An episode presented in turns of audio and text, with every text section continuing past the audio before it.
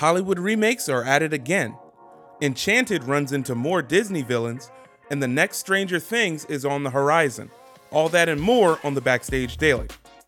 Hello, everyone. My name is David Johnson, and I am your host for the Backstage Daily, your weekly morning program that highlights entertainment news in seven minutes or less.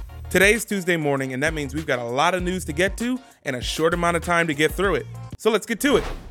First up, the first Game of Thrones spin off called The House of the Dragon has begun filming. Now, this is a reminder this is the first of the six spin offs in the Game of Thrones world coming soon, so buckle up. Next, Paul Schrader's new film, The Card Counter, stars Oscar Isaac and Willem Dafoe. This film is currently in talks to have its premiere at the Cannes Film Festival this year. This film also joins Paul Thomas Anderson's new film, Soggy Bottom, starring Bradley Cooper, Copper Hoffman, Alana Haim, and Benny Safdie. This film is also negotiating its first premiere at the Cannes Film Festival. In interesting news, there is an English remake of the foreign language film Another Round with Leonardo DiCaprio potentially starring in the role that was given to Mads Mikkelsen. So here's where it gets interesting. This film just won an Oscar two days ago, and it's already in negotiations to make an English version of this film with Leonardo DiCaprio. Next, in the Disney world, Yvette Nicole Brown, Maya Rudolph, and Jayma Mays have all been cast as villains in Disenchanted. Now, Disenchanted is the sequel to the cult hit Enchanted, starring Amy Adams. Disenchanted will release on Disney Plus. And last but not least, if you've been waiting and searching and hoping for a new season of Stranger Things that's coming maybe the end of this year, possibly next year, I've got your first look at another show that's going to be very similar. There's a new show called Paper Girls that is coming to Amazon TV.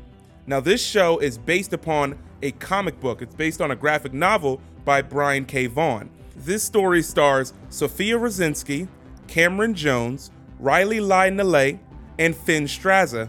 They portray four young female leads who are caught up in a sci fi sort of time travel journey where they meet their past, present, and future selves and try to figure out how to solve a riddle that'll make sure the Earth doesn't fall apart.